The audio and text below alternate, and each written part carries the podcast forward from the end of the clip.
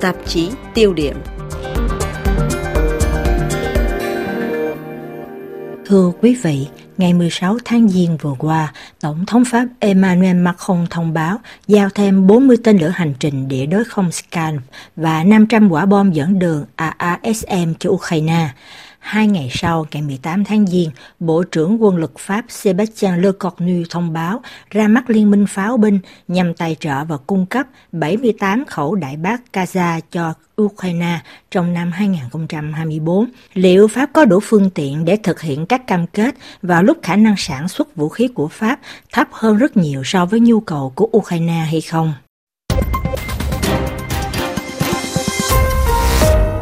Những thông báo này được đưa ra vào lúc một báo cáo của Ủy ban Đối ngoại và Quốc phòng Thượng viện Pháp công bố ngày 17 tháng Giêng kêu gọi nước Pháp tăng tốc càng nhanh càng tốt hậu thuẫn quân sự cho Ukraine. Chủ tịch Ủy ban là ông Cédric Perrin cùng với ba thượng nghị sĩ khác sau chuyến thăm Kiev hồi cuối tháng 12 năm 2023 đã lấy làm tiếc về sự suy giảm mạnh, nguồn hậu thuẫn của phương Tây dành cho Ukraine. Báo cáo của Thượng viện Pháp nêu rõ trợ giúp của phương Tây đang hụt hơi và tình hình tại Ukraine ngày càng trở nên phức tạp. Trong giai đoạn từ tháng 5 đến tháng 12 năm ngoái, Nga vẫn chiếm ưu thế, quân số của Nga trên mặt trận dường như là đã được tăng thêm 20% và số lượng xe tăng, khẩu đại pháo, tăng 60%. Bốn thượng nghị sĩ của Pháp cảnh báo là Nga rất có thể mở lại chiến dịch trên bộ quy mô lớn trước thềm cuộc bầu cử tổng thống Hoa Kỳ, một cuộc tấn công mới của Moscow nhắm vào Kiev không thể loại trừ trong trung hạn nếu như nguồn hậu thuẫn của phương Tây bị thất bại. Tính từ đầu cuộc chiến đến nay, Pháp đã cung cấp cho Ukraine những loại vũ khí nào và những khoản viện trợ nào. Theo số liệu chính thức, Paris đã giao cho Kiev nhiều loại vũ khí từ Đại Bác Kaza, pháo kéo TRF-1, hệ thống pháo phản lực đơn nòng, nhiều loại xe bọc thép, rồi còn có tên lửa hành trình không địa, Scan, các loại hệ thống phòng không, hệ thống radar, tên lửa Mistral, Milan và Akeron, cũng như là thôn tinh sát, nhiều thiết bị thăm dò phát hiện tấn công mạng hiệu quả vân vân. Tổng cộng có khoảng vài trăm đơn vị trang thiết bị quân sự đã được gửi sang Ukraine nhưng Pháp chỉ là nhà hảo tâm xếp thứ 15 trên phương diện trợ giúp quân sự cho Ukraine, theo báo cáo Ukraine Support Tracker do Viện Ken, một trung tâm nghiên cứu của Đức công bố gần đây thì đến cuối tháng 10 năm 2023, nguồn hậu thuẫn của Paris được ước tính ở mức là 500 triệu euro, thua xa Mỹ là 43,9 tỷ, Đức 17,1 tỷ, Vương quốc Anh 6,6 tỷ, Na Uy 3,6 tỷ và Đan Mạch 3,5 tỷ vân vân. Pháp thậm chí còn bị Slovakia, Cộng hòa Séc và Litva qua mặt trong bảng tổng sắp. Tuy nhiên, phương pháp thống kê này của Viện Ken bị phản đối, được cho là chỉ tính đến những cam kết quyên góp mà không xét đến thực tế đã giao. Bộ trưởng quân lực Pháp trên đài France Center chỉ trích bảng xếp hạng này là không đáng tin cậy khi trộn lẫn bắp cải và cà rốt và chỉ dựa trên các tuyên bố. Trang mạng Challenges lưu ý Paris cũng chưa bao giờ đưa ra được những con số thay thế khả tín. Một báo cáo của Quốc hội Pháp công bố hồi tháng 11 năm vừa qua đưa ra con số 3,2 tỷ euro viện trợ quân sự dành cho Ukraine. Nhưng phương pháp thống kê này cũng có thể gây tranh cãi nếu không muốn nói là mù mờ. Bất kể ra sao, nguồn hậu thuẫn này của Pháp rõ ràng là chưa đủ. Báo cáo của các nghị sĩ Pháp đánh giá, việc chuyển qua nền kinh tế chiến tranh như yêu cầu đã không diễn ra. Thượng nghị sĩ Cédric Perrin còn cho rằng cũng từ kinh tế chiến tranh mà Tổng thống Macron sử dụng là không phù hợp. Trên kênh truyền hình Public Sena, vị Chủ tịch Ủy ban Đối ngoại và Quốc phòng Thượng viện Pháp giải thích. Sauf que dans une économie de guerre, et c'est comme celle que nous avons connue malheureusement euh, après la Deuxième Guerre mondiale. Trong một nền kinh tế chiến tranh giống như trong nền kinh tế mà chúng ta không may đã trải qua sau đệ nhị thế chiến, ngân sách dành cho quốc phòng chiếm đến 28% của GDP. Tỷ lệ này là 5% trong những năm 1960 và hiện nay gần như chưa tới 2%. Đó là thời điểm mà người ta trưng dụng vật tư, trưng dụng nhân lực và trưng dụng nhà xưởng. Hiện tại chúng ta chưa rơi vào tình trạng đó. Một nền kinh tế chiến tranh có nghĩa là phải có phương tiện để sản xuất nhanh hơn, sản xuất nhiều hơn. Nước Pháp hiện không trong tình trạng chiến tranh. Do vậy, theo tôi, khi nói rằng chúng ta trong một nền kinh tế chiến tranh, thì tuyên bố này chỉ mang tính chất truyền thông.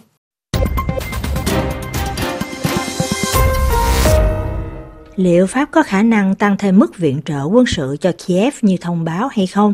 Bộ trưởng quân lực Sebastian Lecornu tuyên bố sẽ viện trợ cho Ukraine 78 khẩu đại bác Gaza trong năm 2024 trong khuôn khổ Liên minh pháo binh. Theo đó, 6 khẩu đầu tiên do Ukraine chi trả sẽ được giao trong những tuần sắp tới. Pháp tài trợ 12 khẩu với tổng trị giá 50 triệu euro và phần 60 chiếc còn lại sẽ do các nước khác đóng góp. Những nước nào sẽ gánh vác phần còn lại đó, đây vẫn còn là một câu hỏi lớn. Giới quan sát cũng tỏ ra hoài nghi về khả năng thực hiện cam kết của Paris.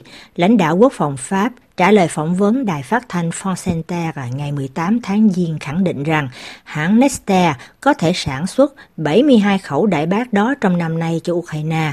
Theo phóng sự của kênh truyền hình quốc tế Pháp France 24, thì lãnh đạo hãng Neste cho biết hiện tại doanh nghiệp có thể cung cấp 6 khẩu đại bác mỗi tháng, con số này sẽ tăng lên thành 8 trong năm 2024. Mức tăng này có được là nhờ vào những khoản đầu tư được dự trù trước khi có xung đột.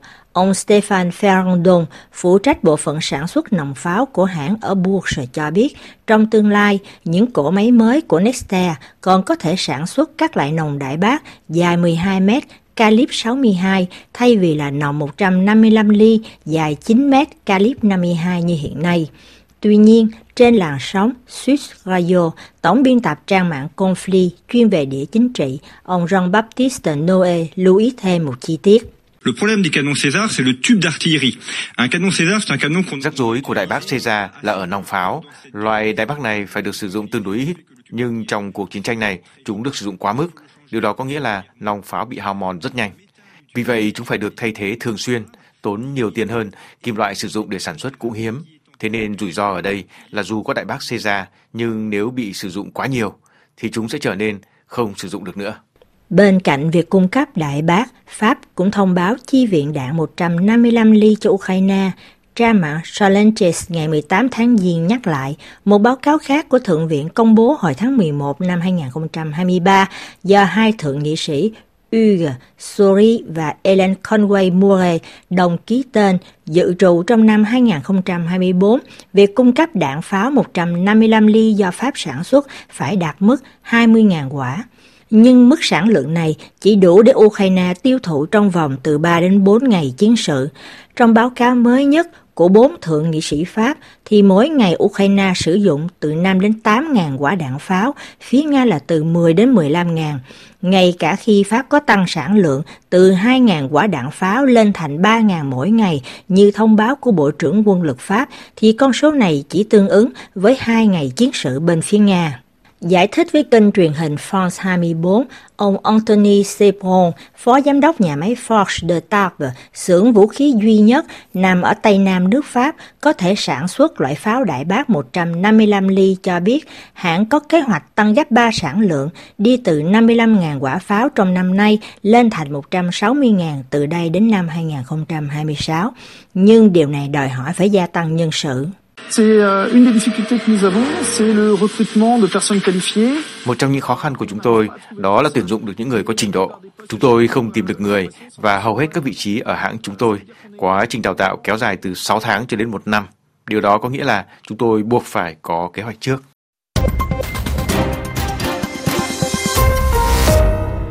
Xung đột ở Ukraine đã làm lộ rõ những điểm yếu của phương Tây trên phương diện sản xuất vũ khí đạn dược. Chiến tranh lạnh kết thúc, bức tường Berlin sụp đổ, cỗ máy công nghiệp quốc phòng của Pháp giảm mạnh nhịp độ sản xuất. Giờ mục tiêu đặt ra là nâng cao trở lại nguồn dự trữ và khuyến khích các ngành công nghiệp quốc phòng sản xuất nhiều hơn và nhanh hơn. Nhưng mong mỏi này không thể thực hiện trong một sớm một chiều. Trên kênh truyền hình France 24, ông Renaud Bellet, đồng giám đốc Đài quan sát quốc phòng Orion giải thích như sau. On est plus proche de l'artisanat que de la production de masse. Chúng ta gần với sản xuất thủ công hơn là đại trà. Chúng ta đang sống trong một thời đại mà họ có cảm giác rằng tất cả mọi thứ đều có thể là tức thì.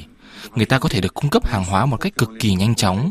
Thế giới kỹ thuật số là một thế giới của tốc độ, nhưng họ cũng chợt nhận ra rằng trong thế giới cụ thể, việc chế tạo một cỗ máy đòi hỏi nhiều thời gian. Bất kỳ hoạt động công nghiệp nào đều phải được chuẩn bị, ngay cả khi chúng ta tăng mức sản xuất xe ô tô trong lĩnh vực dân dụng hay nơi khác, chúng cũng phải được lên kế hoạch cho nhiều năm. Trước nhu cầu to lớn từ phía Ukraine, tính cấp thiết tái lập lại kho dự trữ của quân đội Pháp và đối mặt với những hạn chế của ngành công nghiệp vũ khí Pháp hiện nay, báo cáo của các thượng nghị sĩ đề nghị Pháp có thể tăng tốc sản xuất vũ khí tại Ukraine cùng với doanh nghiệp Pháp như trường hợp đồng Đại Bác Gaza chẳng hạn.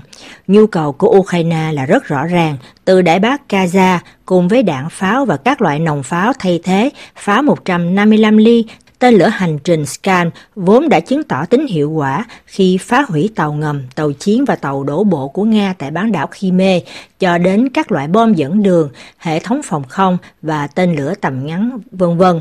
Tuy nhiên, các báo cáo viên lại không đề cập đến tiêm kích Mirage 2000 của Pháp.